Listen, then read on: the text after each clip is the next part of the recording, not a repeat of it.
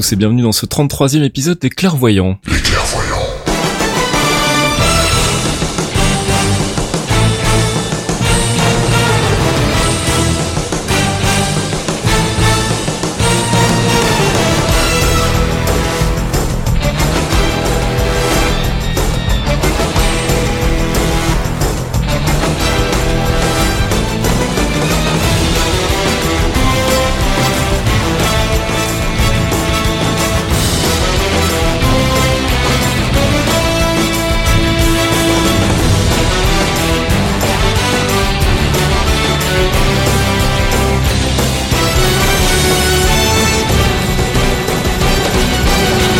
com Bonjour Geekzone, 33e épisode déjà des clairvoyants, épisode de mars qui se sera fait un petit peu attendre et on s'en excuse, on est tous un petit peu sous l'eau en ce moment donc on n'a pas vraiment trop eu le temps de s'en occuper. On est donc là avec quoi bah, Deux petites semaines de retard Fox Non, non, tu, tu exagères toujours, c'est ton côté marseillais belge. on est le 14 mars, on a à peu près 8 jours de retard. Oui, bon, ça va. Donc Fox qui est avec moi pour présenter euh, ce 33e épisode et puis aussi Thomas Archeon. Salut tout le monde Qui nous a préparé un focus sur qui? Euh, Alors du coup c'est Fox qui l'a préparé ce et c'est sur Iron Fist. Et eh ben voilà, Iron Fist donc qui débarque le 17, donc dans deux jours sur Netflix et on va en reparler tout à l'heure. Pour le moment, les échos sont pas très très bons. Euh, on fera un peu de théorie crafting puisqu'on a eu pas mal d'infos sur Thor Ragnarok et puis on vous fera aussi euh, un petit euh, rappel des dernières news. Il y en a pas eu beaucoup pendant euh, bah, ce gros mois pendant lequel on a été absent. On va quand même, on va quand même regarder ce qui s'est passé du côté du MCU. Je propose qu'on y aille tout de suite d'ailleurs avec notre première rubrique True Believers. I would say I'm a true believer.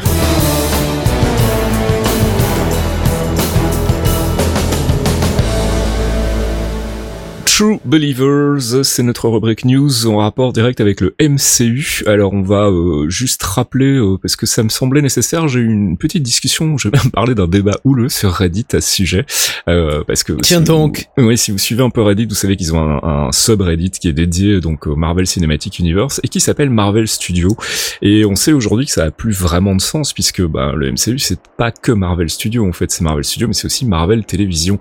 Et ce sont deux entités quand même qui deviennent de plus en plus euh, différentes. Donc euh, c'était important peut-être de recadrer un peu ça, de dire que on a un podcast qui est sur le Marvel Cinematic Universe dans son ensemble, et donc on parle aussi bien des films Marvel Studios que des séries télé euh, coproduites en règle générale par ABC et Marvel Télévision. Voilà, je voulais juste refaire ce petit point avant de commencer. On, sent que le mec t'a énervé sur Reddit en fait.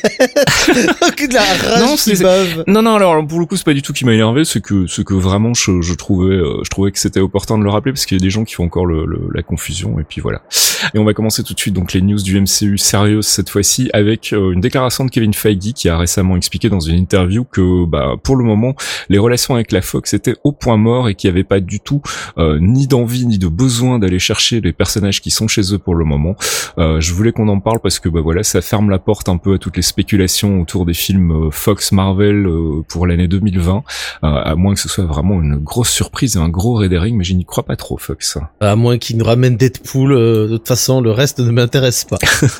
voilà, c'est dit. Bref, voilà, ceci est précisé, donc pas de X-Men pour le moment dans le MCU. Je pense que là, le message était relativement clair. Guardians of the Galaxy Volume 2, plein, plein, plein de nouvelles choses, des nouveaux trailers, des nouvelles images. On a une date de sortie a priori le 26 avril chez nous. Euh, et il y a eu un test screening, donc euh, organisé par Marvel, qui a remporté un suffrage absolu. Fox, ils ont eu 100%. C'était la première fois dans, dans, dans toute l'histoire du MCU qu'un film avait, euh, avait autant de suffrage. Les deux combattu les records de screening, c'était justement le premier Guardians et de mémoire Ant-Man, qui avait eu de très très bons retours au test de screening, mais là Guardians 2 apparemment, il explose complètement le score. Il fait un parfait, hmm. sachant que c'est probablement le film le plus attendu par le grand public, c'est celui qui va fédérer peut-être le plus, parce que les Avengers, les grosses séries, il y a beaucoup de bastons et un peu moins d'humour, c'est toujours un peu clivant chez beaucoup de gens qui connaissent pas forcément les comics. Là, Guardians, c'est, je pense qu'il est beaucoup plus attendu que Ragnarok malheureusement, hmm. mais euh, mais c'est quand même vachement bien parce que avec les trailers qu'on a vus, ça va défoncer. Je crois que le Guardians est plus attendu par les euh, par le grand public en fait, mais Ragnarok à mon avis est plus attendu par des gens comme nous qui sommes un peu un peu passionnés ah par le bah, MCU. Ah, moi j'avoue euh, mon cœur balance. Et d'ailleurs bah voilà Thor Ragnarok, on a justement eu une salve d'infos et de nouvelles photos puisqu'il y a eu un papier assez conséquent d'Entertainment Weekly sur le film comme ils font à chaque fois hein, quelques mois avant la sortie, ils font un petit peu de promo. Voilà, on en reparlera tout à l'heure parce qu'on fera un petit peu de théorie crafting sur Thor Ragnarok justement.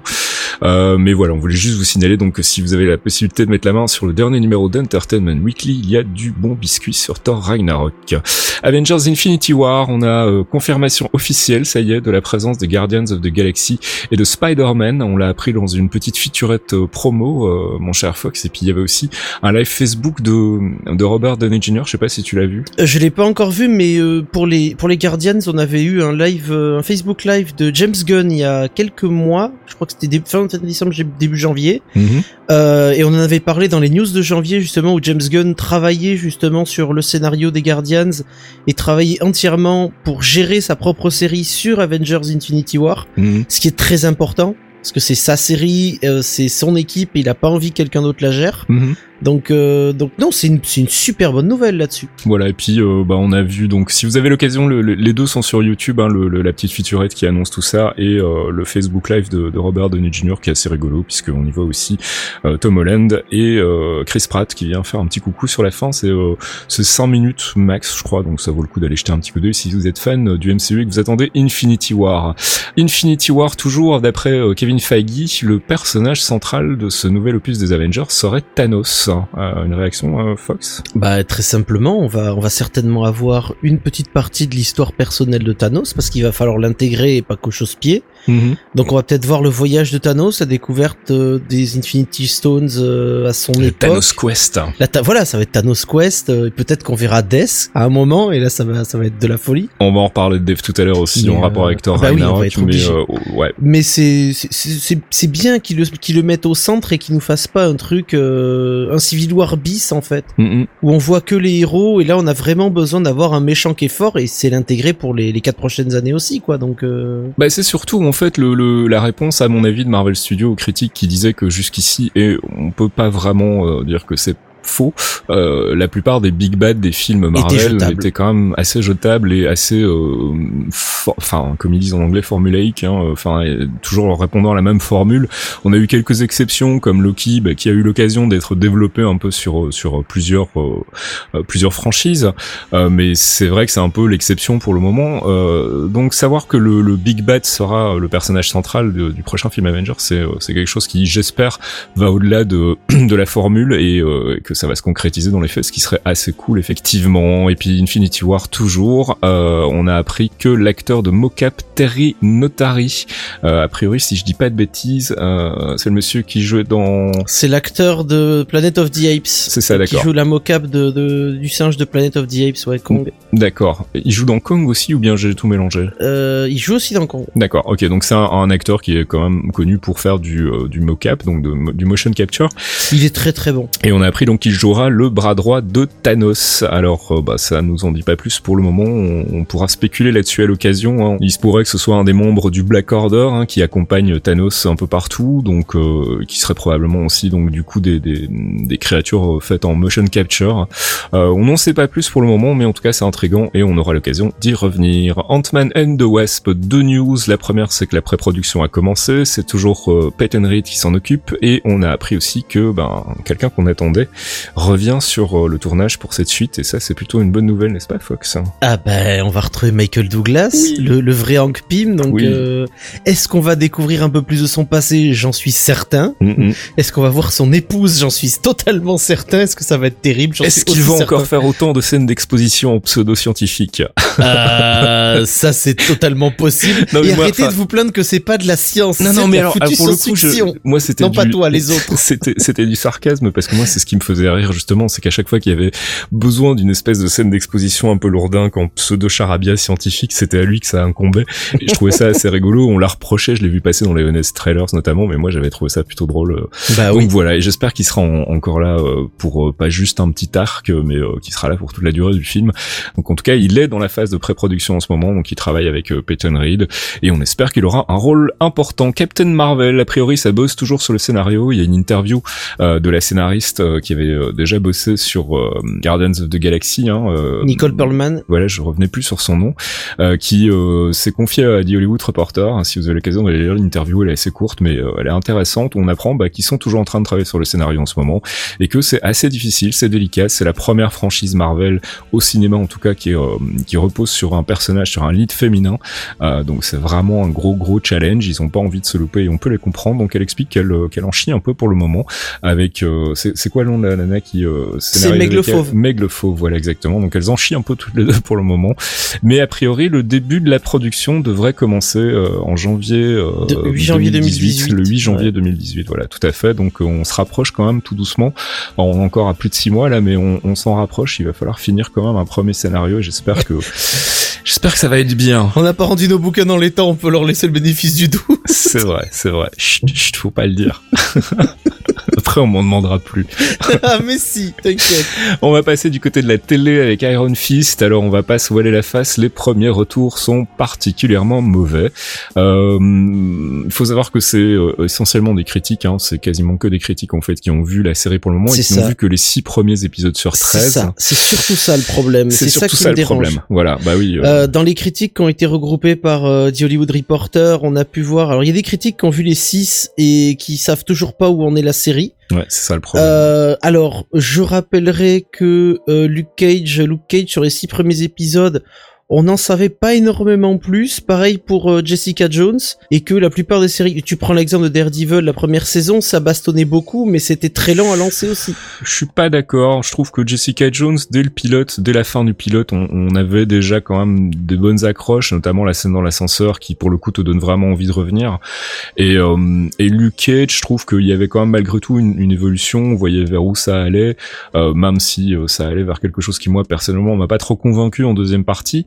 Mais on avait quand même une avancée là. A priori, les critiques disent que c'est. Euh, alors, on va passer sur les critiques euh, raciales, etc. de de whitewashing, euh, machin, qui n'ont aucun sens. Alors, c'est vrai qu'à l'époque, à l'époque, c'était quand même un stéréotype et que bon, bah voilà, de deux choses l'une. Soit on en fait un acteur asiatique, on, utilise un acteur asiatique aujourd'hui et on risque de se faire à ce moment-là taxer de propager les, les clichés et les stéréotypes.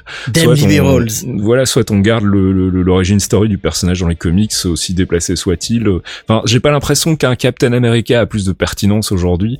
Euh, c'est pas pour autant qu'on a fait tout un ramdam quand on a euh, raconté son histoire euh, telle qu'elle était dans les comics, dans le film, quoi. Mais de, de, base, de base, ils sont repartis sur les sur les personnages tels qu'ils étaient à la racine mm. et à la reprise avec Ultimate. Mm. Donc de base, Danny Rand, il est le même depuis depuis les années 70, hein, mm. depuis 74, on en parlera dans le focus. Ouais, ouais il est blond, il s'appelle son vrai nom c'est Rand Kai. Euh, son père, euh, il a des origines euh, métissées aussi, mais il est blond. Hmm. Bon, bah, il... dit Louisit, à un moment, faut pas, faut pas vouloir pousser les choses. S'il avait des origines asiatiques, ça m'aurait fait chier, par exemple, qu'on mette un Wong blanc dans Doctor Strange ou qu'on fasse de Wong ce qu'on avait dit dans le dans, l'émission euh, qu'on fasse de Wong un un, un, placeholder ou un faire valoir euh, asiatique euh, en mode ah ben c'est le, le, serviteur Ching Chong lol lol lol quoi comme il est dans les comics parce qu'il est super maltraité dans les comics. Bon, on verra. Moi je trouve que Marvel et pour le coup Marvel Télévision aussi en fait ont, ont déjà fait preuve de suffisamment d'avancée dans, dans tout ce qui est mise en avant des, des, minorités dans leurs films et ça va encore aller plus loin avec Captain Marvel, avec Black Panther. donc je suis suis pas vraiment. Euh, enfin, je trouve que les critiques sont pour le coup un petit peu injustes. Euh, après que la série soit pas bonne euh, parce qu'il y a des problèmes de rythme, parce qu'on sait pas où ça va, on, on, jugera sur pièce. Nous, on regardera ça dans deux jours et on vous dira. C'est ça. Mais on, voilà, je, je trouvais l'angle un petit peu un petit peu douteux. Je voulais en parler, mais bref, on va pas s'étendre. On va continuer sur les news télé avec Inhumans, puisqu'on a des news casting qu'on vous fera pas en détail, mais juste pour vous annoncer qu'en gros toute la famille a été castée. Là, on a Black Bolt, on a Medusa, on a, enfin oui, on a. Pourquoi tu, pourquoi tu Il y a pas Babouliné. Ah non, il y a pas Babouliné, c'est vrai, j'avais oublié déjà. Tout le monde s'est bah de ma gueule avec ça. Bon, je voyais pas trop Vin Diesel dans une série télé, cela dit, à mon non, avis, son cachet doit être un petit peu trop élevé. Mais euh, oui, donc pas de Babouliné et euh, bah voilà, la sortie officielle c'est le 1er septembre, euh, d'abord en salle IMAX et puis a priori, si j'ai bien compris, 15 jours plus tard sur la chaîne familiale ABC, dont j'ai encore oublié le nom. bah voilà, on va attendre, hein, on va éviter de juger pour le moment parce qu'on n'a pas grand chose à se mettre mettre sous la dent à part quelques photos de tournage. On n'a pas spécialement envie de spéculer non plus. On vous renvoie à l'épisode qu'on a fait sur la famille Inhumans au tout début des clairvoyants. Il y avait un focus, bah voilà, vous, comme ça vous serez un peu fixé, vous saurez à quoi vous attendre dans la série. On peut pas vous en dire beaucoup plus pour le moment. Runaways, pareil, c'est des newscasting. James Masters, ça c'est cool. On va retrouver Spike, euh, Kevin Weisman qu'on avait pu voir dans Alias, et puis Ever Carradine que je ne connaissais pas. Euh, et puis aussi il a des premières photos de tournage. Je pense qu'on n'a pas encore de date de sortie officielle, mais en revanche ce qu'on sait c'est que la ABC euh, ne se contentera pas du pilote puisqu'ils ont commandé une série complète d'un coup. Donc c'est qu'ils sont plutôt confiants dans le produit. On espère que ça euh, que ça vaudra la peine de d'attendre. Les Runaways c'est un sujet sensible pour moi parce que j'aime bien le comics et j'ai vraiment pas envie qu'il se loupe. Et on sait que dans les comics, euh, Fox, il y a quand même pas mal d'éléments qui peuvent bah, qui vont être difficiles à intégrer sans avoir soit euh, soit, faire appel aux, mutants ou X-Men, soit faire appel euh, à toute la partie d'histoire avec Ultron. Enfin, je voudrais pas rentrer trop dans les détails, mais je sais pas, je sais pas. Moi, mhm. c'est euh, j'ai un peu peur. Ça va être touchy, ça va être touchy. Est-ce qu'ils vont nous faire des Inhumans, les nouveaux mutants tels qu'ils veulent le faire? On verra. Mm. Mais mais ouais, c'est c'est soit ils soit ils vont skipper complètement cette partie-là et ne parler que d'Ultron à certains moments, mm. soit ils vont partir sur quelque chose où ils vont créer une nouvelle mythologie, mm. ce qui est possible aussi, hein, mais ce sera pas les Runaways tels que tu les aimes, ça c'est clair. Mm. Bon, on verra, on jugera sur pièce quand ça sortira. Et puis il y a aussi eu des newscasting concernant Clock and Dagger, mais c'était plus pour des seconds rôles, donc on va pas s'éterniser là-dessus non plus. On vous renvoie à, euh, bah, à, Google pour retrouver tout ça si vous voulez avoir les détails. On vous en reparlera si ça a de la pertinence à un moment ou l'autre, si on a plus d'infos sur la direction que prend la série. Mais pour le moment, tout ce qu'on a, c'est des noms d'acteurs, donc ça ne nous dira pas grand-chose sur l'avenir du, du MCU. Et puis, bah, on va clôturer les news ici. On va passer à une première pause musicale. Jarvis, drop my needle.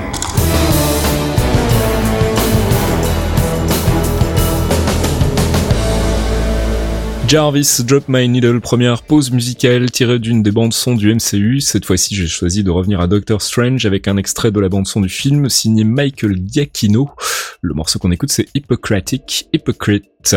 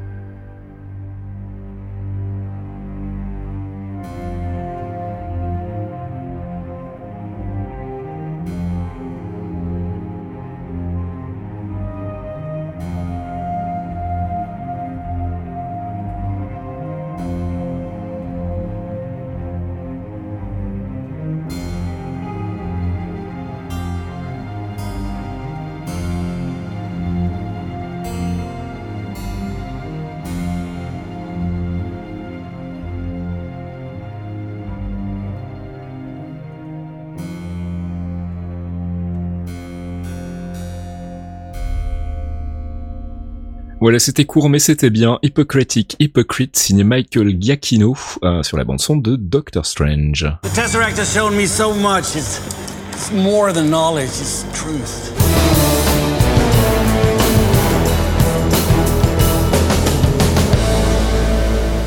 Avengers, c'est pas l'heure, c'est l'heure de notre euh, rubrique théorie crafting, récap et spéculation. Alors on a fait euh, le plein d'infos là sur Thor euh, Ragnarok et pas Ragnarok comme je l'ai écrit dans la conduite.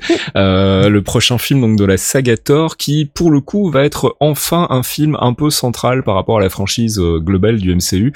Les deux premiers films Thor, bah le premier était une origin story tout à fait classique et très et très indépendante finalement il n'y avait pas vraiment eu de répercussions, même si c'était le film qui avait introduit, mais plus sous forme de caméo qu'autre chose, le, personnage d'Okai.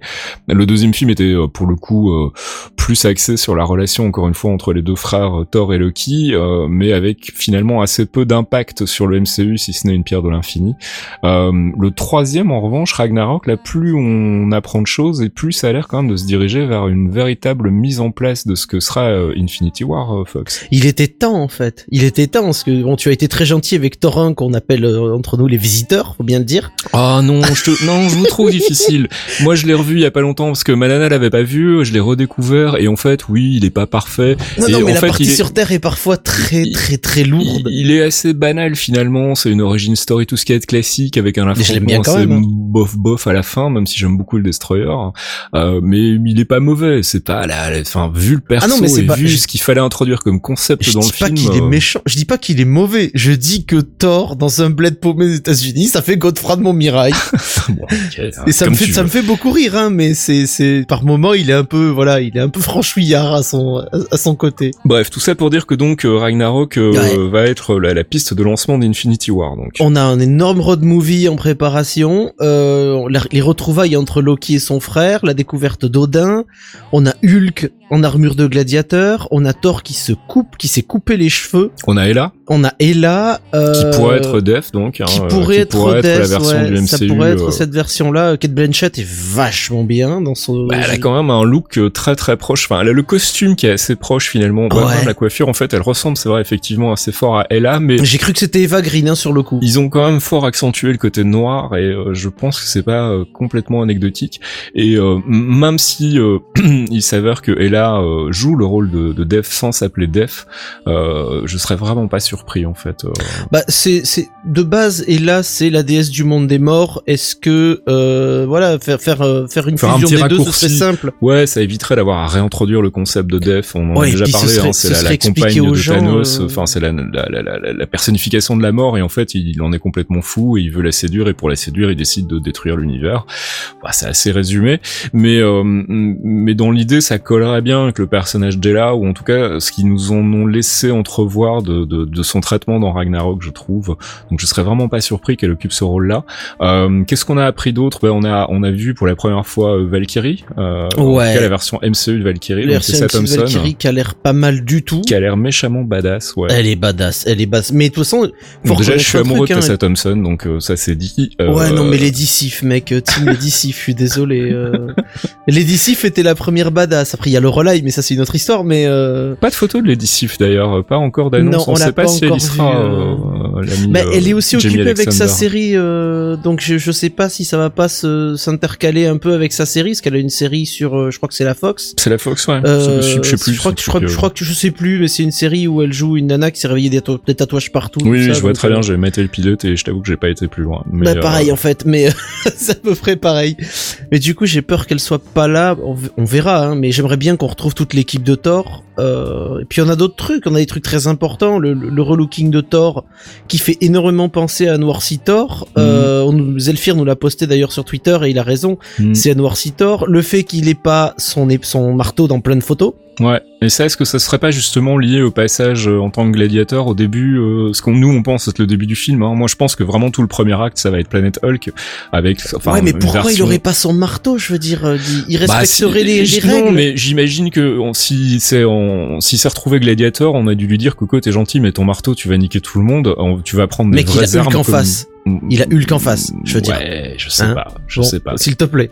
je sais pas. Justement, peut-être qu'ils ont pas envie que Thor gagne et qu'ils le privent de son marteau en lui disant non, non, tu vas Euh, c'est- combattre avec des le point- fourchettes. Non, mais ça va être le point central et c'est le, le point central d'ailleurs de- de- des supputations et des, des excitations sur sur le net, notamment sur Reddit. Hmm. C'est Mjolnir, Infinity Stone ou pas quoi Infinity Stone ou pas Ah euh, oui, c'est vrai qu'il y avait ça. Euh, Ils arrêtent pas avec ça. Euh, est-ce que où est, où est- Mjolnir? Est-ce que le fait qu'Odin ait disparu est privé Mjolnir de ses pouvoirs Mais écoute, pourquoi pas hein, Oui, c'est vrai que j'y avais plus pensé, euh, mais euh, ça, ça colle en plus avec la théorie qui veut que les pierres de l'infini euh, épellent le nom de Thanos, hein, parce que ça pourrait être Hammer du coup. ah ouais, voilà. Euh, mais ça pourrait être là aussi, hein, mais ça pourrait euh, être Hammer, ça pourrait être là, ça pourrait être Heimdall, Ouais. ça pourrait être tellement de choses que ça devient difficile. Et puis il faut, faut faire plaisir à Archeon, mais il voudrait voir son son, Yamborn aussi, euh, la hache de Thor, Ah, qu'on voit d'ailleurs dans... Ce qui ferait plaisir à, à- à- à Thomas, ce serait que la, la pierre de l'infini soit en fait Hawkeye et qu'il faille le tuer pour pouvoir la récupérer. Je pense que ça, ça lui ferait Putain, ça, c'est super du plaisir. théorie. Ça, c'est du théorie crafting. Et il y a Thomas qui nous met dans le, dans le salon Mumble. Oui! Avec des, des, des caps partout. Bon, plus sérieusement, donc euh, Thor Ragnarok en setup d'Infinity War, ça paraît de plus en plus clair. Donc, Ah oui, du complètement. Thanos, a priori. Du Thanos. Du Thanos, euh, je sais pas si on le verra. Bah, ça, ça serait. Il est pas dans Guardians, on le sait déjà. Il était pas dans Doctor Strange. Il sera certainement pas dans Spider-Man. Il est obligé d'être dans Thor, du coup. euh. Il est obligé d'être là. Il nous faut un setup. Et puis il, il faut, faut quand même filer un peu de, de pain. euh. on aura la réponse s'il sera là ou pas au panel euh, de la Comic Con en fait. Thanos. Parce que connaît, ouais, ouais, parce que Josh Brolin va se repointer avec un gant, il va nous faire Mhm. un truc et ça va être. Il est très très chaud. Faut quand même reconnaître le mec, ça fait 5 ans, ça fait même presque un peu plus de 5 ans qu'il a été casté pour être Thanos. Mhm. Il a fait deux Comic Con, une où il est apparu subrepticement et une où il s'est pointé avec l'Infinity Gauntlet. Mhm. Et le mec est ultra fou de, de, de jouer le rôle. Donc j'attends vraiment la Comic Con et le panel parce qu'on va avoir le, le panel Guardians où ils vont faire la, la- on va dire le, le service après-vente, euh, communication, machin. Ils vont certainement parler des Defenders, ils vont présenter Inhumans et ils vont être obligés de parler de Ra- Ragnarok.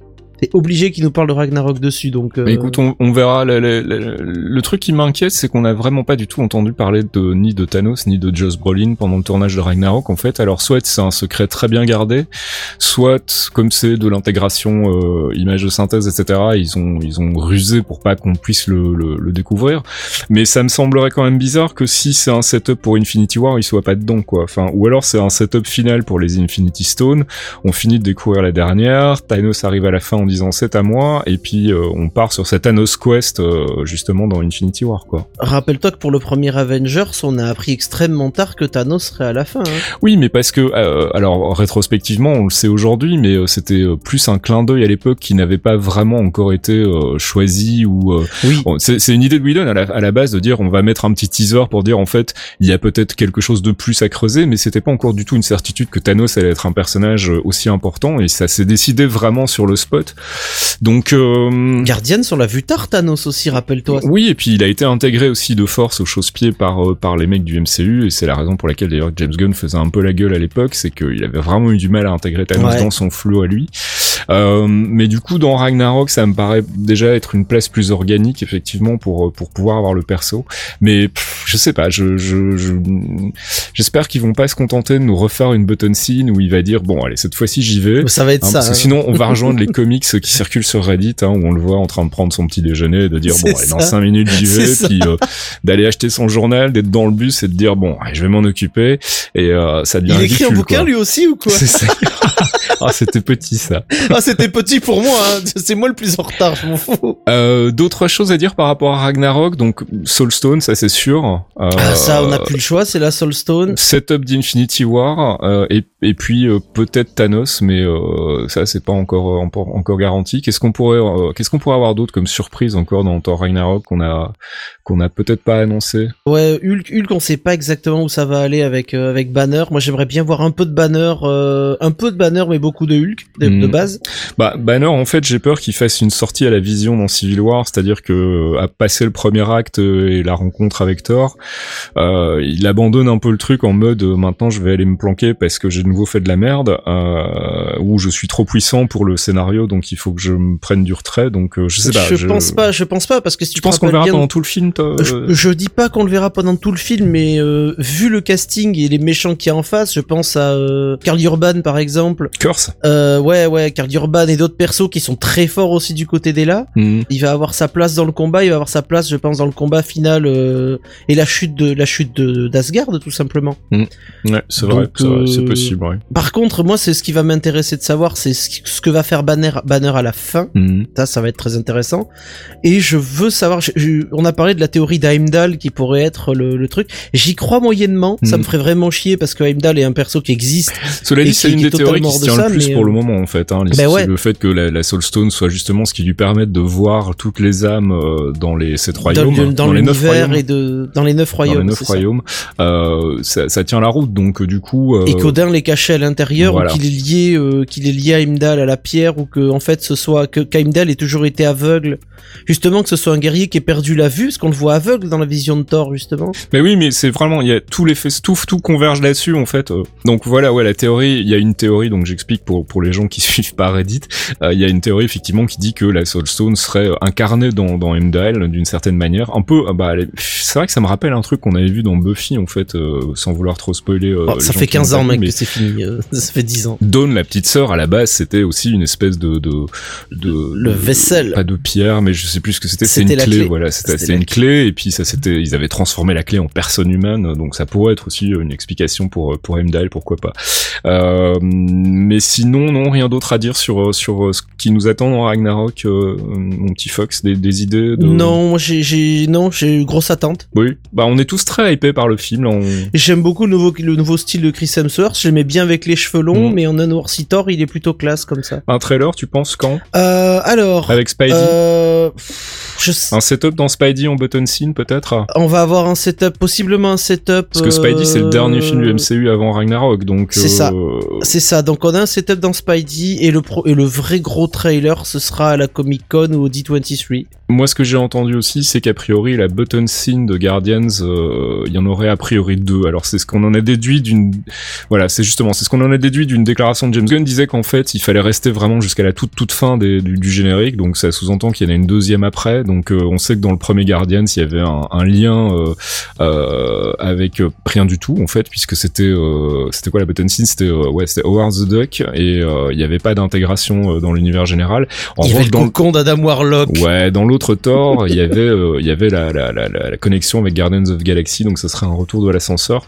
Euh, si on avait une button scene, les deux euh, séries, c'est c'est le Grandmaster et le Collector. Ouais, qui lit les deux séries. Donc est-ce qu'on pourrait pas voir les deux en train de faire leur pari hmm. Euh, en train de parler de justement euh, on a parié ci, on a parié ça, et puis l'un des deux qui fait ouais mais euh, moi j'ai Thanos à côté, tu vois. L'introduction de ouais l'introduction de, de de Grandmaster à la fin de Guardians 2 serait effectivement une une chouette transition très organique pour le coup entre mhm. entre les deux films, ouais. Ça pourrait être cool. Donc voilà, donc je crois qu'on a fait un peu le tour de Thor Ragnarok pour cette fois-ci, en tout cas de ce qu'on en attend. Si vous avez d'autres idées, d'autres spéculations, d'autres théories que vous voulez partager, n'hésitez pas à venir le faire dans le forum geekzone.fr dans le thread dédié au MCU. On se fera un plaisir de discuter avec vous. Et puis sinon, n'hésitez pas à nous envoyer vos questions aussi via Twitter ou via la page Facebook. On se fera un plaisir d'essayer d'y répondre. Jarvis, drop my needle.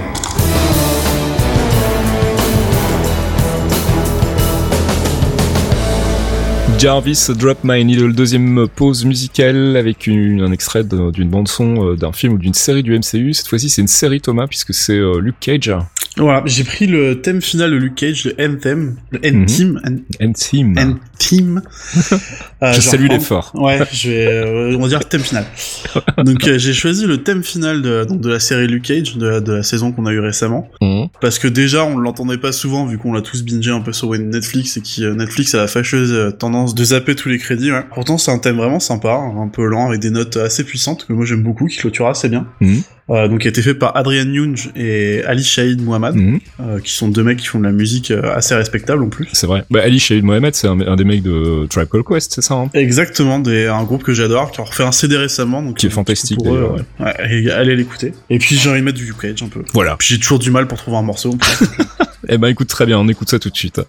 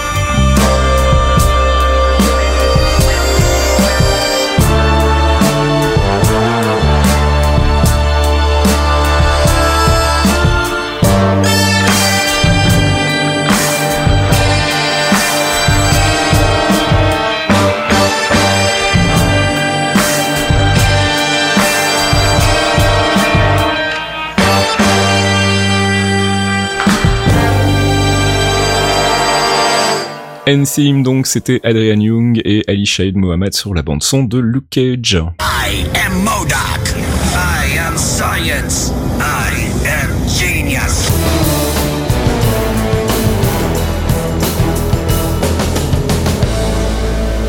I Am Science, notre focus sur un personnage, une organisation, un arc des comics pour essayer euh, d'en apprendre un peu plus aux gens qui n'ont pas lu les comics mais qui euh, s'intéressent au MCU et qui voudraient en savoir un peu plus sur ses origines. Euh, on a décidé de faire un petit focus sur Iron Fist parce que la série sort dans deux jours, donc c'est dit que c'était le bon moment de vous présenter un peu le personnage pour que vous puissiez juger vous-même si l'adaptation est fidèle ou pas.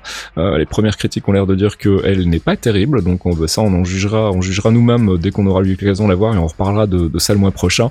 Pour l'heure, on va s'intéresser au personnage dans les comics, voir qui il est, d'où il vient. Euh, mon cher Fox, le dragon doré, donc Iron Fist, Ah oui. euh, qui euh, date quand même d'un petit paquet d'années. Ah ben c'est c'est un perso relativement récent quand même parce que c'est un pur perso, un pur produit du Silver Age qui a été créé Mm. par Roy Thomas au scénario et Jill Kane au dessin. Ouais, Mais récent, ça fait 40 ans quand même. Ah ouais maintenant mais c'est c'est il y a pas énormément de gros persos qui sont nés tard en fait si tu regardes le truc. C'est hein. vrai, c'est vrai. Il est né, euh, il est né, c'est l'un des petits frères euh, d'Annie Rand. euh. et, et en fait, il est pas vraiment né en 74. Il est D'accord. né, il est né dans les années 40. Ah oui. Dans le comic Submariner, en fait, c'est un concept de, de Bill Everett. Donc, qui est toujours crédité comme euh, comme copapa de- du personnage parce qu'en fait, euh, Kane et, et Thomas ont été très inspirés d'un personnage qu'il avait créé. Donc, pour ceux que t'aimes bien, la Namor de Submariner, Tout à fait. ouais. euh, le mec aux oreilles pointues. Et donc du coup, c'était la mouvance à cette époque-là, parce que c'était euh, Bruce Lee avait enfin démocratisé les films d'arts martiaux, il était devenu une star mondiale, et il voulait un personnage euh, qui fasse des arts martiaux, qui soit très porté sur les arts martiaux et qui transmet un petit peu euh, aux gens ce- cet amour des arts martiaux qu'avaient les créateurs. C'est un personnage qui est autant issu euh, de, de l'histoire en fait, que- enfin du, du, du produit culturel de son époque qu'un Luke Cage en fait finalement. Complètement. Ben c'est c'est c'est les, les persos nés dans les années 70, la plupart sont des purs personnages euh, issus de de la culture ciné et télé de l'époque en fait. D'accord. Ils sont nés à quasiment en même temps, hein, un peu chose près. L'un c'est le, le- les films de la Black Exploitation et ça c'est les films de, de la Shaw Brothers euh, Mm. et, et- et tous ces films, tous ces films venus d'Asie. Donc c'est très intéressant. Mais il sort finalement tard parce que Luke Cage est un peu plus ancien, tu vois. Mais euh, lui il apparaît en le 15 en mai 74 dans le Marvel Premiere numéro 15. D'accord. Tu vois, c'est c'est c'est même pas il, a même- il a même pas son propre album ni rien. C'est Marvel Premiere qui le- qui l'introduit, on va dire. Et après il va se développer. Alors du coup le personnage, euh, quelle est son histoire? Alors, de son vrai nom Daniel Thomas Randkai, euh, Danny Rand est le fils de Wendell Randkai, qui est un entrepreneur et un investisseur euh, assez riche. Et sa maman, c'est Heather Duncan Rand, qu'on voit assez peu, mais qui aura une importance un peu plus tard dans son histoire. Mhm. Alors, la famille Rand, elle a une petite particularité qu'on découvre beaucoup plus tard dans les comics, mais euh, papa Wendell, c'est un ancien aventurier, et il a visité une cité, donc l'une des capitales célestes, euh, qui s'appelle Kunlun, comme la chaîne de Kunlun qui, qui existe en Himalaya en fait, et il y a, y a huit capitales célestes, dont Kunlun, et elles se battent euh, entre elles dans un grand tournoi pour pouvoir avoir le droit de réapparaître euh, tous les 10 ans en fait. Sinon, elles ne peuvent venir sur Terre qu'une fois tous les 88 ans, et le vainqueur du tournoi peut revenir tous les 10 ans en fait. Et donc papa Wendell, ben, il connaissait bien Kunlun parce qu'il y a grandi, et il, était le fils adoptif de Orson Randall. Orson Randall, on découvre que dans les années 2000 qui il est, ce monsieur était un détenteur du titre d'Iron Fist, et c'est lui qui l'a élevé en fait tout petit. Il l'a sauvé, il l'a élevé donc dans la cité de, on dit Kunlun en anglais parce que j'ai regardé les trailers, moi je dis Kunlun parce que c'est la prononciation classique, hein. mais il a élevé dans cette cité et en fait il voulait en faire un Iron Fist. Et quand Orson a disparu, on sait pas à l'époque s'il est mort ou pas, a légué sa fortune et c'est comme ça que Wendell a créé sa société en fait.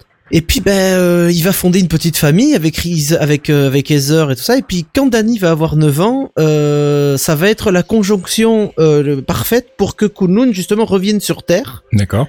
comme tous les 10 ans et il décide de d'emmener toute la petite famille dans une escapade enfin une expédition dans les montagnes Mhm. pour leur faire découvrir la cité. Et il va emmener avec lui son associé, un certain Harold Mitchum. Quelque chose me dit que ça ne va pas bien se passer. Mais non, allons. Harold Mitchum avec qui il dirige la, la, la Rand Corporation, qui était la Rand Mitchum Corporation. Mhm. Euh, ils vont ils vont entamer l'ascension et puis bah, il va y avoir un terrible accident. Évidemment, rien ne se passe jamais bien. Bah oui. Euh, le petit Danny va glisser sur une sur une plaque de glace alors qu'ils sont vraiment sur euh, sur une petite corniche. Il va entraîner sa mère, il va entraîner son père, qui vont essayer de le sauver. Ils vont tomber tous les trois. Danny et sa mère vont tomber sur une plaque de glace euh, en contrebas avec euh, une autre corniche et c'est là que on va voir mais où est Wendell, on va le retrouver accroché au bord de la falaise avec un piolet à essayer de revenir. Et il va appeler son meilleur ami, donc euh, Monsieur Mitchum. Et Monsieur Mitchum, il va pas l'aider du tout en fait, puisque Ah. Monsieur Mitchum, il va lui dire euh, non mais c'est parfait, j'attendais que ça, euh, je vais te prendre la boîte. Euh, donc euh, ta boîte m'appartient, tu vas mourir. Et là, il lui met un gros coup de kick dans, dans les dans les dans les mains en fait. Et le pauvre Wendell tombe euh, dans le vide de la montagne euh, pour une mort certaine. Alors, il paraît que dans la série, l'ouverture est pas la même. A priori, ce sera un accident d'avion, si, si on en croit ce qu'on a vu dans les trailers, en tout cas. Dans le trailer qu'on a pu voir récemment, le dernier trailer de, de, de Netflix, c'est euh, un accident d'avion. On voit l'avion déchiré en deux. Hmm. Donc on se retrouve dans une situation qui est assez dure avec Papa Wendell qui est mort, mais il reste la mère et le petit. Et c'est là qu'Harold va, donc Monsieur Mitchum va se tourner vers eux et puis il va déclarer son amour à Heather après, après juste venir de tuer son mari. Mais putain. Euh... c'est le mec, Ah oui, non, est- alors disclaimer, moi je, pour le coup, je suis pas du tout familier avec le, le, le- le personnage de Iron Fist. J'en avais la vague idée d'un espèce d'arrow à la sauce Marvel, mais euh, alors là, pour le coup, le monsieur Harold, il m'a l'air très très sympathique. Hein. non Ah, seulement il tue le père, mais en plus il demande la femme en mariage. Ah ouais, non, mais c'est ça. Il vient de tuer son mari. Il lui fait non, mais je t'ai toujours aimé. euh, Rejoins-moi et nous régnerons sur le monde, machin. Enfin, tu sais, le mec, euh, le bon creep, hein, tu vois, bien, bien, bien corsé le garçon. Et elle l'envoie chier. Donc du coup, il fait bah puisque c'est comme ça, moi je me casse. Et il rentre au village en laissant la mère et le petit sur leur espèce de corniche, tu vois. Ah non, mais c'est vraiment un enfoiré de première, quoi. Tu m'étonnes que c'est sur Netflix et pas sur ABC, quoi. Non, mais je pense pas qu'il y aura ça sur Netflix, malheureusement. Ah. Non, parce qu'après, ce qui arrive, c'est pire, en fait. Parce que Ah, quand il y en a plus, il y en a encore. Et du coup, Heather va se retrouver toute seule avec le petit dans la montagne, avec son, mère, son mari mort, le froid, euh, pas savoir où se trouve Kunlun. Enfin, la merde la plus totale. Hmm. Et elle va réussir à longer le, le- le- le micro-espace de corniche qu'il y a pour essayer de revenir à un plateau. Et au moment où ils arrivent tous les deux à un plateau, bah, il y a un comité d'accueil là-bas, mais c'est pas Kunlun, c'est des loups. Putain. c'est c'est là, c'est là, c'est là, c'est un parallèle avec Jacques la fripouille, mais c'est ça. Sa mère est dévorée par les loups puisque Heather merde. va se jeter sur le sur le leader des loups, euh, le, le- le chef de la meute, pour essayer de protéger son fils. Hmm. Elle va se faire dévorer hein, devant le petit qui qu'elle va pousser à fuir. Il va fuir dans la neige et il va tomber raide, euh, quasiment mort dans la neige. D'accord. Du coup, bah, on se dans, le- dans l'album, on pense carrément à la fin de la page que, que le petit Iron Fist est mort en fait. On pense Mhm. que Danny va mourir. Et juste au dernier moment, il y a des habitants de Kunlun qui sont en, comment dire en, en patrouille autour de la cité pour voir comment évoluer le monde alors que la cité vient d'apparaître. Hmm. Ils vont le ramasser, quasiment mort, et ils vont le ramener à la cité. Où à partir de là, c'est une toute nouvelle vie qui va commencer en fait. Il va avoir quoi Une sorte de formation à la Doctor Strange ou bien Euh, c'est un peu plus complexe que ça parce qu'il y a, il y, a, il y a deux enjeux en fait. Il y a la naissance de Iron Fist en tant que guerrier, donc de Danny qui devient guerrier, et un énorme jeu politique derrière. Hmm. Parce que quand il va arriver dans la cité, il va être recueilli par un monsieur qui s'appelle Nuan, qui est euh, entre guillemets le fils du roi, qui se fait appeler à l'époque appeler Yuti, donc qui est un titre honorifique. Et ce monsieur en fait était le, c'est un petit spoil, mais ça on le verra pas dans la série non plus. C'était l'ancien frère adoptif de, de Wendell. Il a grandi avec Wendell, et donc quand il va voir le petit, sait pas qui il est en fait. Pas exactement. Il sait que Wendell avait promis de revenir à la prochaine révolution, c'est-à-dire quand Kunlun revenait sur Terre, mais il ne savait pas qui il était. Donc il recueille cet enfant, il se dit, oh, des explorateurs, je vais recueillir le petit. Le petit lui raconte comment sont morts ses parents et il dévoile son identité en- alors qu'il lui demande de, de- de se venger. En fait, il dit, aidez-moi, je veux me venger de, de Harold Mitchum et venger mes parents. Et là, Nuan se dit, merde, donc il est le fils de mon demi-frère, il pourrait réclamer les droits que mon frère a sur la cité, il pourrait me chercher des merdes, donc je vais pas lui dire qui je suis, je vais pas lui parler de ces liens-là, et il va le confier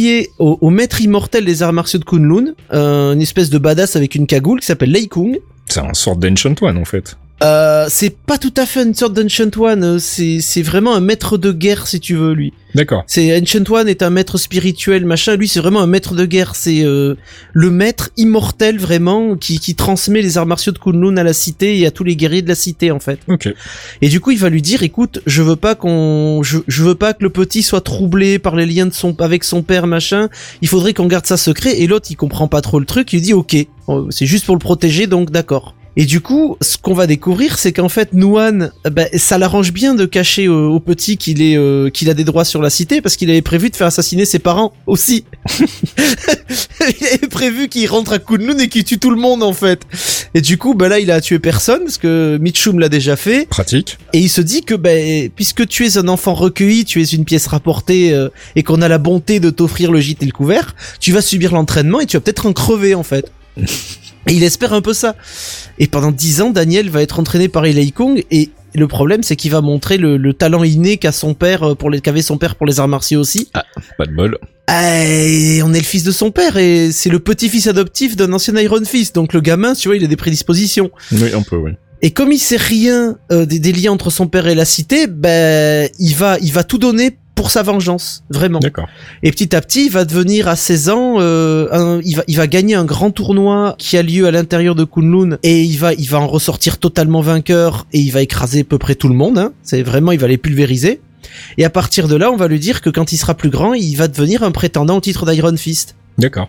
Ce qui va complètement foutre en rogne Nuan parce que le mec il se dit bon alors euh, mon frère devait être mon demi-frère devait être Iron Fist il a pas voulu mais là maintenant il, il- il est au courant de rien il va devenir Iron Fist j'ai un peu les boules et après toutes ces années tu vois conditionner son corps son esprit les conditions extrêmes de Lei Kung qui lui a rien passé c'est à dire que le mec il a vraiment fait un entraînement tu vas crever tous les jours quoi ils vont le présenter au rituel Mhm. sacré d'Iron Fist pour euh, pour qu'il ben, c'est un rituel un peu compliqué c'est à dire que la cité de, de, de Kunlun existe grâce à un dragon qui s'appelle Shulao the Undying, qui était un, un dragon immortel qui protégeait la cité. Sauf qu'un jour, il y a un mec un peu un peu taré qui lui a arraché le cœur en utilisant les pouvoirs similaires à celui d'Iron Fist. Si tu veux, ils ont, il a utilisé la magie pour lui arracher le cœur. Ne pouvant pas euh, récupérer son cœur étant mort, l'ancien leader de la de la cité a utilisé la magie, les arts mystiques pour le faire vivre en plaçant le cœur dans un brasier mystique. Et donc le cœur est une espèce de, de gros truc en fusion. Et le but du rituel d'Iron Fist, c'est de rentrer dans la caverne où, où vit le dragon, donc où vit Shulao. Mhm. Euh, il faut le tabasser, le vaincre, et une fois que tu l'as vaincu, tu as le droit de poser tes mains dans le brasier magique. Donc c'est très simple, hein, c'est comme quand tu mets tes mains dans le sable euh, pour les Shaolin en fait. C'est vraiment très proche du rituel de- des, des rythmes d'entraînement euh, Shaolin. Mhm. Et à partir de là, tu vas gagner les pouvoirs du dragon. D'accord. Donc Daniel va affronter Shulao, euh, le combat va être totalement ouf, et à l'endroit où Shulao sur son torse a perdu son cœur, il a une espèce de marque en forme de dragon. Et en, le, en se jetant sur lui pour le, pour le tuer, euh, Danny va se marquer le torse avec, va se brûler le torse avec cette marque. Mhm. C'est pas un tatouage volontaire si tu veux, mais il va être marqué du, du symbole du dragon. Il va vaincre euh, Shulao, il va récupérer les pouvoirs d'Iron Fist, il va sortir de là euh, en étant le, le véritable Iron Fist et le protecteur de la cité. À 19 ans quand même. Ouais, c'est pas mal. Shulao, tu penses qu'on va l'avoir dans la, dans la série télé? On est obligé d'avoir Shulao. On est obligé d'avoir Shulao d'une manière ou d'une autre. Parce Si- que si les séries Netflix le- ont quand même été très très euh, réalistes jusqu'ici, dans, dans, dans un certain sens.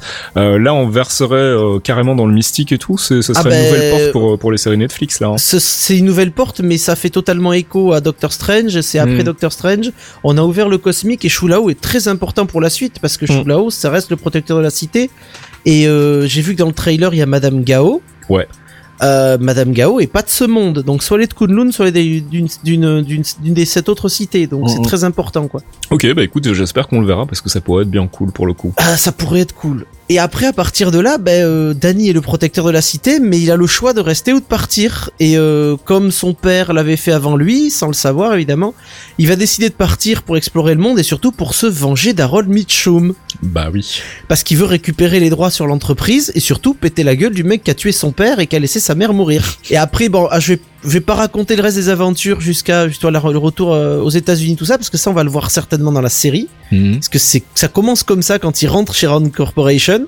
Mais euh, au fur et à mesure de ses aventures, voilà, il va, il va récupérer beaucoup de choses. Il va rencontrer beaucoup de gens, notamment un certain Luke Cage avec, Bah avec oui. lequel il va créer Heroes for Hire. Mhm. Puis après les Defenders, une société de garde du corps et d'enquêteurs euh, avec des super pouvoirs. Et puis euh, et la suite, la suite, c'est un peu, c'est un peu de la littérature comme on dit. D'accord. On pense d'ailleurs que euh, vu les, les, les récents développements, en fait, on avait déjà en fait des soupçons qu'il n'y aurait pas de saison 2 de Luke Cage, mais que ce serait une saison Heroes for Hire. Euh, avec les récents retours qu'on a eu sur euh, Iron Fist et donc si effectivement elle se confirme que la série est pas bonne, il y a peu de chances d'en voir une saison 2. Ça serait encore un élément à mettre dans le dossier euh, Heroes for Hire, en tout cas pour, euh, pour la suite des aventures sur Netflix, ça pourrait être cool. hein. Je pense que seuls les deux sont moins intéressants que réunis, évidemment. C'est ça, ouais. je pense que c'est la meilleure carte à jouer pour Marvel pour le coup. euh, ouais. Ah carrément, carrément. Après, il nous fallait une saison pour créer les deux. Mm, mm. On a créé les deux, on a les origines story des deux. Maintenant, on va les retrouver ensemble et j'espère vraiment qu'on les retrouvera ensemble, quoi. Alors on va faire un rapide tour de ses pouvoirs. Pouvoirs, euh, elle a mis Iron Fist quand même en vitesse. Un mélange entre les pouvoirs et, le profil psy, parce que c'est c'est quand même un perso relativement intéressant. Euh, il est membre des Avengers, des Defenders, c'est un ami de Daredevil, dont il a pris l'apparence plusieurs fois pour le protéger, pour l'aider, sans savoir sa réelle identité d'ailleurs. C'est un très bon ami de Captain America, très bon ami de Spider-Man. C'est un perso qui est très sous-estimé, autant par le public que par ses propres ennemis et alliés souvent. euh, mais il est extrêmement fort, c'est-à-dire que la force vitale qu'il utilise, le chi ou le ki, selon la région que tu, veux utiliser dans le nom, mais euh, il peut vraiment, il a une maîtrise totale du chi, c'est-à-dire qu'il peut l'infuser, il peut créer des armes avec, il peut la projeter comme des, comme des blasters énergétiques, il peut contrôler l'énergie, il peut créer des lames, il peut maîtriser des champs de force. Ses pouvoirs lui permettent de résister aux attaques magiques, de guérir des gens. Ça c'est très important parce qu'il peut soigner des gens. Mhm. Il a une, il a, il a pas de healing factor comme, euh, comme, comme Wolverine ou comme, comme d'autres persos, mais lui, se- maîtriser son chi lui permet d'avoir un healing factor euh, quasiment aussi développé. Il a des sens développés à l'extrême, ce qui lui a permis justement de, de, de- d'interpréter le rôle de Daredevil quand, euh, quand Matt Murdock ne le pouvait pas. Ouais, tout à fait. Euh, Il peut contenir, donc je disais, les, les champs d'énergie. Et au niveau de sa force, euh, il est à la limite du surhumain. C'est-à-dire qu'il peut lever jusqu'à à peu près entre 350 et 600 kilos, voire 800 kilos sur certains, sur certains albums, mais il reste dans la mesure de force maximale d'un homme, développé par le chi. Ce qui reste humain malgré tout. C'est ça qui est très intéressant, c'est qu'il est extrêmement fort. Mm. Il a, il s'est battu avec des mecs euh, qui étaient pas du tout humains, Mm. mais malgré tout, il reste, il reste humain, il reste à la limite. Là où Luke Cage, par exemple, est euh, beaucoup plus fort, beaucoup plus résistant, et lui, il passait du- carrément du camp, dans le camp des surhumains avec sa résistance naturelle, quoi. Alors du côté du profil, euh, Daniel Rand slash Iron Fist, c'est qui euh, comme comme personnage? Quel est son son, son état d'esprit, on va dire? Ah, c'est- c'est un perso qui, qui est très ambigu au début parce que c'est un enfant quand même qui a tout perdu et qui a, qui a grandi euh, pendant pendant qui a passé 10 ans avec un seul désir, c'était la vengeance et la destruction. Mais l'entraînement de Leikun lui a lui a apporté une énorme philosophie de vie par la méditation et surtout par les enseignements de, Kunlun. Donc en fait, c'est un mec extrêmement calme et conciliant au quotidien. On le voit dans le trailer, tu vois, il arrive, non non, je veux pas me battre, machin, et puis il défonce les trois gardes avec le sourire, si tu veux. Après, il est, c'est un personnage qui est quand il arrive à l'époque, euh, quand il arrive à New York après 10 ans à Kunlun, il est complètement paumé. La, rencontre avec Luke Cage va être très importante parce que Luke va être un peu comme un grand frère et surtout il va lui apprendre à se sociabiliser avec le monde moderne qu'il connaît pas du tout. Donc il va, il va être un peu, euh, il va être son guide dans le monde, dans le monde moderne avec les interactions et machin parce que lui il est un peu, euh, c'est un peu un hippie au départ quoi. Sauf que c'est un hippie qu'il faut surtout pas faire chier quoi. parce que quand, non non mais le truc c'est très bête hein, mais quand Danny bastonne c'est c'est c'est une machine de guerre. D'accord. Si tu fous Iron Fist en rogne, il peut raser un pâté de maison pendant un combat parce que quand il combat, c'est sérieux, c'est vraiment très sérieux. Et puis euh, il a, il va rencontrer quelqu'un en fait. Il a, il a un love interest euh, qu'on a déjà vu dans une série Netflix qui est Misty Knight Ah bah, bah, elle était plutôt love interest de Luke Cage dans la série Netflix. là. dans la série, mais dans les comics, elle a été plusieurs fois love interest de de Danny. Et il y a même dans un certain univers Marvel, Marvel, ils sont mariés. D'accord. Ils sont mariés tous les deux. Mais tu penses que c'est la piste qu'ils vont suivre dans la série Euh, aussi je suis pas sûr, non, parce que Elle est pas Misty- dans la série en plus. hein, Elle est, elle est euh, pas dans la série. euh, on retrouve l'infirmière, mais il y a pas. Non, non, il y a pas Misty dans la série. Et Misty, il, est vraiment avec elle beaucoup plus tard quand elle récupère son bras robot et que qu'elle qu'elle rejoint, si tu veux, entre guillemets, les Heroes for Hire. Hmm. Alors on va passer en revue, mais très rapidement, euh, quelques-uns de ses principaux ennemis. Alors c'est c'est c'est du très c'est du très commun en fait puisque ce sont les big bad de New York. Donc Mhm. Wilson Fisk, le syndicat du crime, tous les ennemis de Spider-Man quand Spidey a un besoin souvent euh, il va voir Iron Fist, il y a eu le Beyonder, Hmm. les ennemis classiques des Avengers dont il fait partie, le vrai King Crew dont on avait parlé pour le focus de Luke Cage, donc les anciens co-détenus de Cage qui ont des super pouvoirs. Évidemment, il va les, il va les défoncer. Euh, le premier ennemi, ça c'est intéressant, le premier ennemi d'Iron Fist, c'est c'est un certain Sabertooth. D'accord. Donc le- l'ennemi juré de Logan et Iron Fist va le vaincre avant que Logan euh, n'ait réussi en fait. D'accord. Ce qui est- ce qui est- c'est un peu le premier truc qui va casser la gueule à Sabertooth qui est quand même un big bad très méchant des X-Men aussi. Euh, Il y a Hydra parce que ils vont essayer de lui piquer son entreprise et ils vont essayer de, de, de ils vont fomenter un plan avec justement le leader de Kunlun pour essayer de faire de la merde. Tu penses qu'on pourrait avoir dans, dans, dans une série Netflix hein? J'aimerais bien mais je pense pas. Honnêtement, il y a beaucoup non, il y a des trucs beaucoup plus intéressants en fait. euh, Mm. Bah, Surtout qu'il n'y a pas du tout de a- setup à, Hydra dans ça. les séries Netflix en fait, Y a donc pas- ça y a pas sortira un peu de nulle part. Il y a pas besoin de les setuper parce que là je pense qu'on va avoir Master Khan hein, parce que c'est un perso relativement relié au truc. Mm. Euh, et puis plus récemment, euh, un des grands ennemis de, de, de Danny Rand, autant que d'Iron Fist, c'est Norman Os- Osborn évidemment, Mm. qui avait pris à post Civil War la tête des Thunderbolts. Euh, il lui a lavé le cerveau, lui et Luke Cage, pour euh, pour en faire ses, ses marionnettes et essayer de détruire les, les Secret Avengers. Mm. Il a essayé de lui piquer quatre ou cinq fois sa boîte. Donc du coup, on était sur du Wilson Fisk dans les années 70-80, surtout les années 80 avec les Heroes Fire. Mm. Là maintenant on est sur du Osborne, on va dire des, des, des maîtres du crime qui sont très riches et très puissants. D'accord, bah écoute, je pense qu'on a fait le tour un peu du perso, hein, donc euh, on rappelle Iron Fist sur Netflix, c'est dans deux jours, le vendredi 17, donc je sais plus si du coup ça sort à minuit chez nous le vendredi soir. ou- Euh, alors ce serait 9h du mat. Si on suit, euh, comme le dit Thomas, euh, si on suit la règle des séries Netflix, lancer le jour, t'as le jour et c'est 9h du mat. Ouais, c'est ça, ça sort euh, à minuit euh, le, le, le, le vendredi. Minuit aux US, États-Unis. Ouais, c'est Ouais. ça. Ok, et ben écoute, on regardera la série, on verra ce que ça vaut et on vous donnera un petit compte rendu euh, le mois prochain. euh, et puis en attendant, on va refaire une petite pause musicale. Jarvis, drop my needle.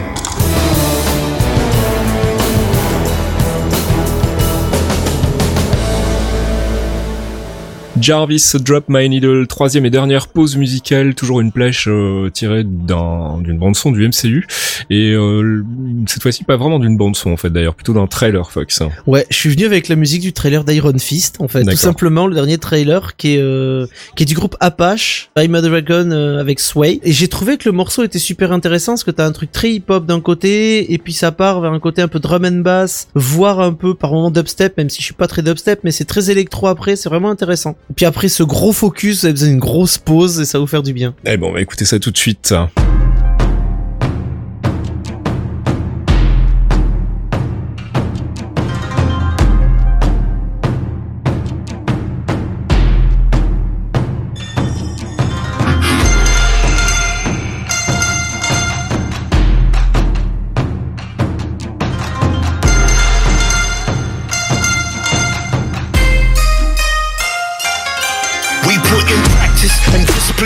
Giving up, no giving in. We're match fit, we're here to win. For those who don't know, better filament, filament information, information. Where the realest out here, no imitation. Been all around the world, no immigration, and we get it in without any invitation.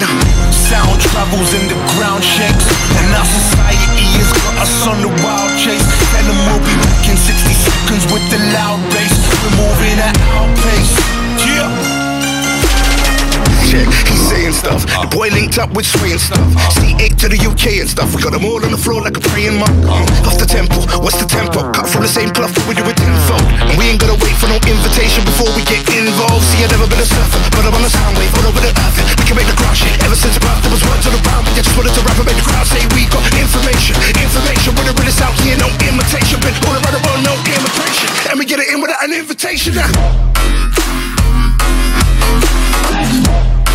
Bounce with me. Bounce. With me.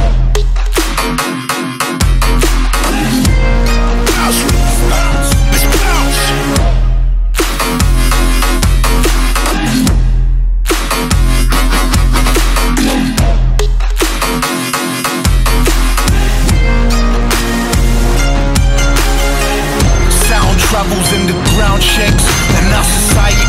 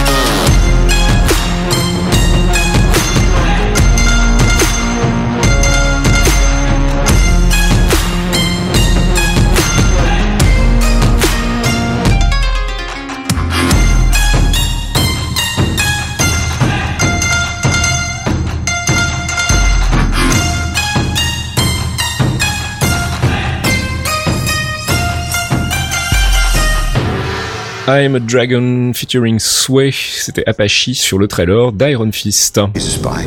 He's the spy. His secrets have secrets.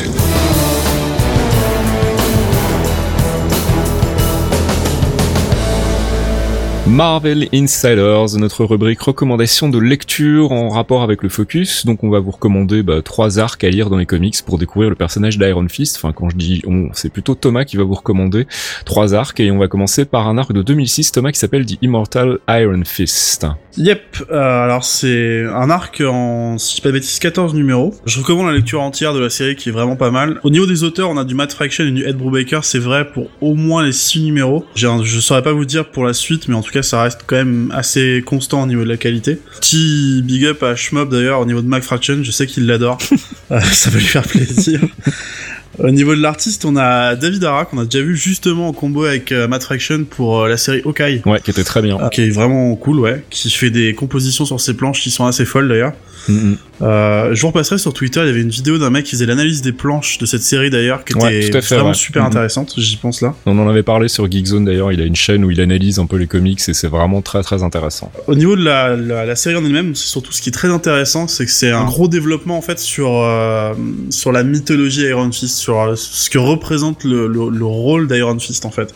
D'accord. Puisque sur le début, on va surtout voir Danny Rand, donc le, l'Iron Fist auquel on est habitué, qui va recevoir des mains de son grand-père adoptif, si vous avez suivi le focus, qui est Randall, euh, qui lui aussi était l'Iron Fist précédent, qui va lui remettre un livre en fait qui contient tous les secrets de Kunlun et des différents kung-fu des, des porteurs d'Iron Fist.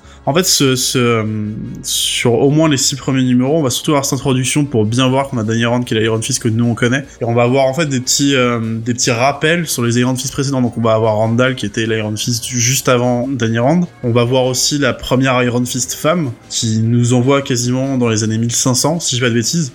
Donc c'est assez intéressant, surtout c'est bien dessiné, ça nous permet de voir un peu euh, ouais, le, le, passé historique du, du rôle Iron Fist, avec des, des allers-retours en fait entre le présent et le passé, euh, que moi j'aime beaucoup en tout cas. Ok, donc ça c'est The Immortal Iron Fist de 2006, on vous filera comme d'habitude tous les liens euh, sur Geekzone pour que vous puissiez aller lire ça, notamment sur Comic Vine. Deuxième arc, c'est Iron Fist The Living Weapon de 2014.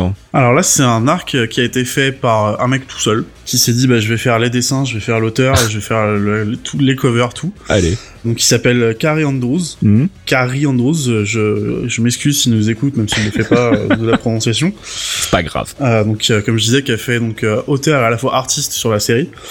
pareil avec des dessins qui sont vraiment très bons. Pour moi, j'aime beaucoup le style.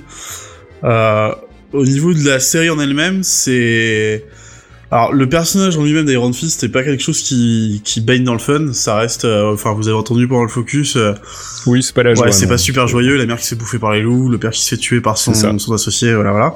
Et ils se sont dit bah tiens, on va rajouter encore un peu de un peu de, de grit à tout ça parce que c'est pas encore assez sombre. On va faire une Christopher Nolan. Ouais, c'est euh, c'est pas assez sombre, on va encore pousser un peu la colorimétrie et ça commence par en fait, on a un Danny Rand qui a fait dans un arc précédent un choix entre pour pas vous spoiler, c'est littéralement un choix entre la mort et la vie en fait, qui le, qui le ronge, qui le torture. Uh-huh. bon, il est torturé, mais il est quand même dans un penthouse gigantesque en tant que millionnaire.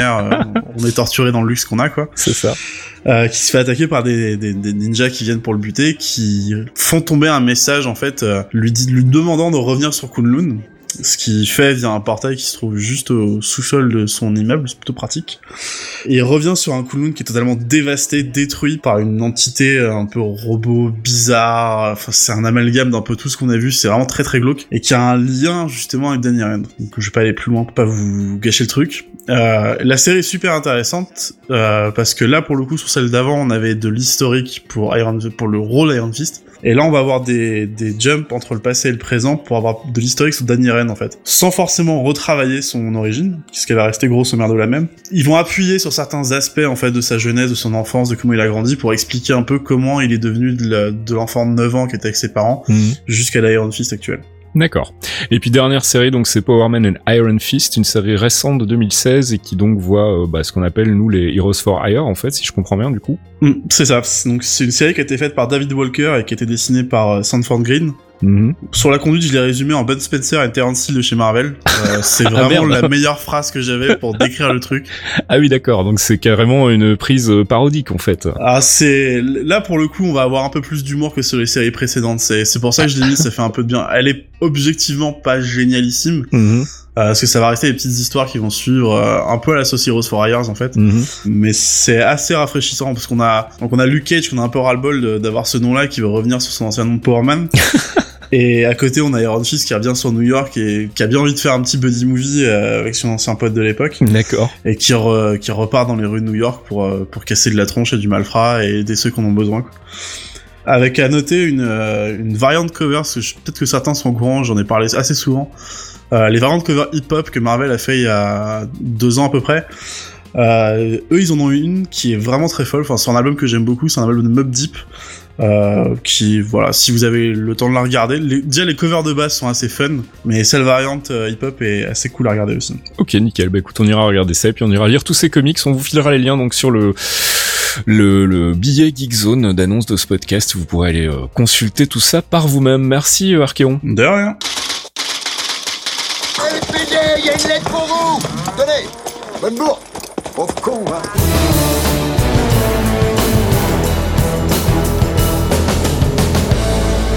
Et c'est déjà l'heure de notre dernière rubrique, la rubrique courrier dans laquelle on tente tant bien que mal de répondre à vos questions. Euh, première question qui nous vient de Facebook, c'est Martin qui nous demande ne craignez-vous pas que Planet Hulk soit inséré au chausse-pied pour 5-10 minutes afin de montrer que Thor est à la recherche d'informations sur les Infinity Stones, mais qu'au final cela soit un peu bâclé et devienne du fan service. Euh, c'est une longue question pour une réponse qui de mon côté va être assez euh, rapide, c'est que je pense que malheureusement Planet Hulk va être contenu au premier acte et que ça va être la mise en place de Ragnarok.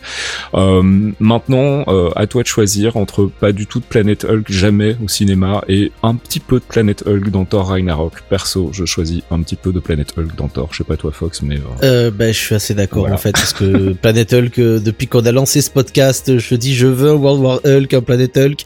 Je l'aurai pas, donc euh, je me contenterai, je pense pas que ce soit 5-10 minutes, je pense qu'on est beaucoup plus, je pense qu'on va avoir peut-être 20 minutes. Et on aura du Hulk tout au long du film, je pense, à plein de moments. Mm. Donc on sera relativement satisfait, ça restera du fan service, on est d'accord, parce que si c'était pas nécessaire pour faire un Ragnarok, c'était le, le, le, but était de réutiliser aussi le perso de Banner et de savoir ce qui lui était arrivé après son départ euh, d'Age of Ultron. Donc c'était le bon moment, mais oui, on n'aura jamais notre notre foutu Planète Hulk qui est l'un des meilleurs albums de Hulk du monde, mais bon. Mais on connaît les, les, on connaît les problèmes qu'ont euh, qu'a Marvel Studios avec Universal. On sait qu'Universal a les droits de distribution sur le film, donc on sait qu'on n'aura pas une franchise solo Hulk. Euh, c'est ça. Jamais probablement. Donc tant mieux quelque part s'ils arrivent à insérer des, des parties de de l'histoire de Hulk au, dans les comics au cinéma et tant pis quelque part si ça se fait dans une autre franchise et peut-être de manière un peu rapide. Moi, je suis déjà bien content qu'ils y fassent un note comme ça, donc c'est plutôt cool. Euh, RC Kep, hein, je sais pas si je prononce comme il faut, euh, sur Twitter qui nous dit que pensez-vous des mauvaises critiques de Iron Fist sur Netflix? Est-ce que ça vous inquiète? Alors moi, je vais répondre très vite. Euh, oui, ça m'inquiète euh, et on jugera sur pièce dans deux jours. Je peux pas en dire plus pour le moment, Fox. Je pense que c'est plus ou moins le même avis. Hein. alors, ça m'a inquiété pour ceux que j'ai, ceux qui ont dit que les six premiers épisodes leur avaient oui, pas voilà. apporté du tout de Mm. réponse et rien. Les autres critiques, celles qui, celles qui se permettaient de critiquer après un seul épisode en mode euh, melty, euh, qu'elles aillent se faire foutre honnêtement. Euh, Oui, on ne voilà. critique pas une série sur un seul épisode. Et puis on va terminer avec une dernière question qui va sortir un peu du cadre, mais justement qui va nous permettre de recadrer. Notre doudou et plein d'autres qui nous ont demandé notre avis sur la série Légion. Alors euh, déjà, c'est pas du MCU, donc on va rappeler que le non mais je, je le dis sans aucun agacement. hein. Mais je sais. Euh, le, le, le- on n'est pas, on est un podcast sur le MCU, le Marvel Cinematic Universe. Ça englobe les films Marvel Studios et les séries télé Marvel Télévision. En l'occurrence, euh, la série là, c'est une coproduction Fox Marvel Télévision qui n'est pas intégrée dans le MCU. Donc ça nous intéresse pas d'en parler ici, mais moi je peux vous donner mon avis. C'est que pour le moment, je trouve ça plutôt cool. Euh, je sais pas trop où ils vont et que mon avis définitif dépendra beaucoup de la manière dont on va se résoudre cette première saison. Parce que pour le moment, ça part un peu dans tous les sens et j'espère qu'ils savent où ils vont et qu'ils sont pas juste en train de faire de l'esbrouf. Euh, Fox, je sais pas si tu l'as vu toi. Moi, j'en suis là. J'ai j'ai pas vu les deux derniers, donc j'ai vu les. Ah, le les dernier était premiers. vraiment bien. Le dernier était Euh, vraiment ils en bien. diffusent deux par semaine en plus par moment. Euh, euh, non, c'est un par semaine. Non. non, non, ah non, c'est parce que j'ai c'est moi, c'est moi qui les Je récupère pense tard en faut que tu dormes, Fox. hein. Oui, mais trop, trop, mais je fais tomber. J'ai un truc qui s'appelle Pass of Exile, il a mangé mon âme. mais euh, non, non, je suis, je suis ultra fan. Et dès le premier épisode, enfin, c'est, euh, il y, a un- il y a une série, euh, on en parle pas mal, on a parlé des boulons de CPC aussi beaucoup.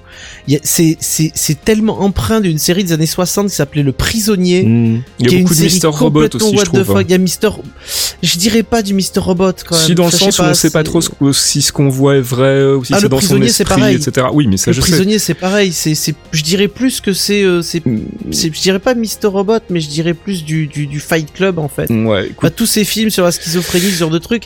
Et c'est, je, trouve que la réal est fabuleuse, la photographie est fabuleuse. Euh, je suis tombé déjà amoureux de la moitié des persos parce que c'est, euh, ah, il y a des non, mais persos je trouve fous, hein, il y a des persos fous. c'est ouais. ouf. Enfin, Aubrey Plaza, Aubrey Plaza, elle est, elle est, elle est à donf dans la série. Enfin, c'est le personnage d'Aubrey Plaza est ridicule.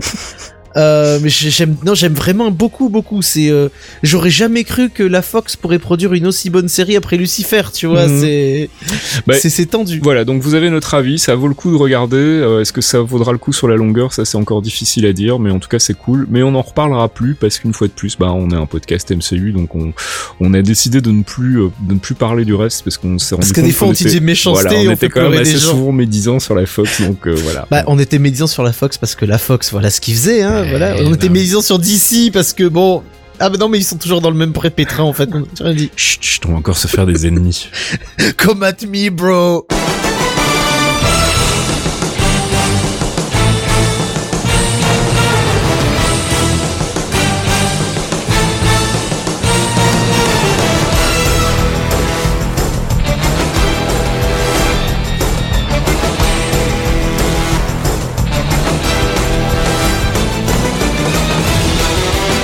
Et c'est déjà la fin de ce 33e épisode des Clairvoyants. On espère qu'on vous en aura appris un peu plus sur le personnage d'Iron Fist, qu'on vous aura euh, bien fait le tour des news. Euh, Il y en avait pas beaucoup ce mois-ci sur le, le MCU. Euh, et que bah, on vous aura bien fait marrer avec nos spéculations foireuses. On se retrouve le mois prochain, pas encore de focus au programme, hein, les gars, je crois. Si, si, Si. si, si, le mois prochain c'est Mantis. Ah, exact, c'est vrai, on avait dit qu'on Bah oui. de Mantis. Eh, ouais, on est en mars, Eh mois ouais. prochain avril, Guardians, Eh Mantis. oui, le film qui sort donc le 27 je 26 crois, avril. 26 avril chez nous si tout va bien donc bah oui très bientôt plus que quelques fois dormir. Euh, bah c'est parfait. Et puis on fera des recommandations de lecture. Du coup on va probablement reparler des Gardens of the Galaxy. Ça c'est cool. On aura l'occasion de caler deux trois arcs dont on n'avait pas pu encore vous parler. Euh, merci Fox. Merci à toi, merci à vous de nous avoir écouté, des bisous. merci euh, Thomas Archeon. Merci à vous deux. et euh, dans un mois donc euh, si tout va bien sur Geekzone on essaiera de pas être à la bourre cette fois-ci. Ciao. Des bisous. Ciao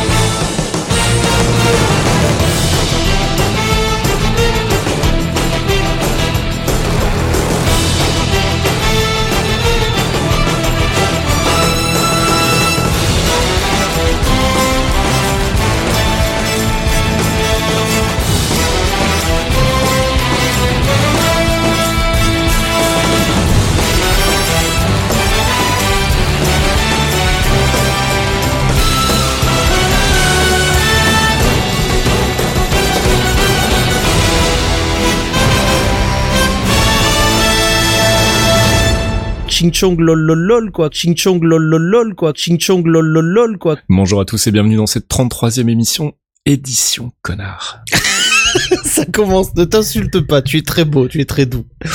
Ça suffit. ça va être Fais de dur. l'ASMR. J'en ai marre de Marvel. Ça, ça, tu vois, c'est la button scene. J'en ai marre de Marvel. Pourquoi tu, pourquoi tu pleures hein? Il y a pas babouliné. Un podcast signé Faskill. Faskill.com Des actus, des dossiers, des tutos, des podcasts. Geekzone, c'est le site de la culture geek sous toutes ses formes. Et aussi une communauté en or. Retrouvez-nous sur geekzone.fr et soutenez-nous via Patreon. Geekzone.fr par des geeks pour des geeks. T'explique pas comment on parle dans un micro, j'imagine que tu sais. Pas trop près, pas, comme ça. Là, comme ça, c'est très bien. Bon. Chin, La tienne écoute, en tout cas, merci d'être venu. hein, c'est Mais cool. c'est un plaisir. hein. Dans le canap, c'est votre rendez-vous mensuel sur Geekzone, un rendez-vous durant lequel Faskill s'entretient avec un invité, sans fil conducteur, sans questions préparées, mais avec des bières. Pendant environ une heure, posé au calme dans un confortable canapé, on y parle de son parcours, de son actu et parfois aussi du sens de la vie. Dans le canap alias DLC, c'est tous les mois exclusivement sur geekzone.fr. Fait, il faudrait que tu sois ton invité un jour. Ce serait marrant, que t'aies des, des, gens proches de toi qui te connaissent bien, qui fassent, la même chose. Et les gens, les, les gens, ils kifferaient. Hein. Est-ce qu'un jour on remplacera nos repas par de la poudre? Qu'est-ce qu'il se passe dans nos têtes quand on rêve? Partir en vacances sur une exoplanète, c'est pour bientôt? Les réponses à ces questions et bien d'autres, c'est dans Ramène ta science, le nouveau podcast scientifique de Geekzone. Avec Dr Saucisse, l'ami Bini et Faskil aux commandes, on vous parle de sujets peu connus, de sujets mal connus ou de sujets qui trimballent leur lot d'idées reçues en décryptant leur impact sur notre quotidien. Ramène ta science, RTS, c'est votre nouveau rendez-vous scientifique et c'est sur geekzone.fr.